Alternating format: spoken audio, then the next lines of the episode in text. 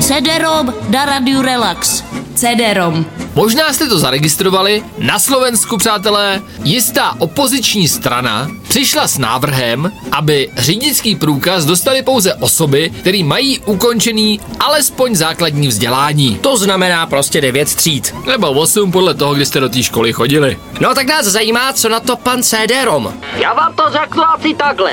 My se rozdělujeme do tří kategorií, jo? Jako myslíte do skupin, jo? Nebo No, to je jedno. První kategorie jsou ty, kteří nemají základku, nemají ani řidičák a je jim to jedno a stejně jezdí. Tak to je jedna. A co ta druhá? No druhá skupina to jsou ty, kteří základku a střední školu rovno předskočili a šli studovat do Plzně výčku. Tak ty taky nemají papíry a pořád jim to nevadí. No a říkal jste tři kategorie, tak co ta třetí ještě? No tak to jsou ty, který přestala už po 16 až 27 letech na tu základku chodit a radši se nechávají vozit na kaře. A znáte někoho takového?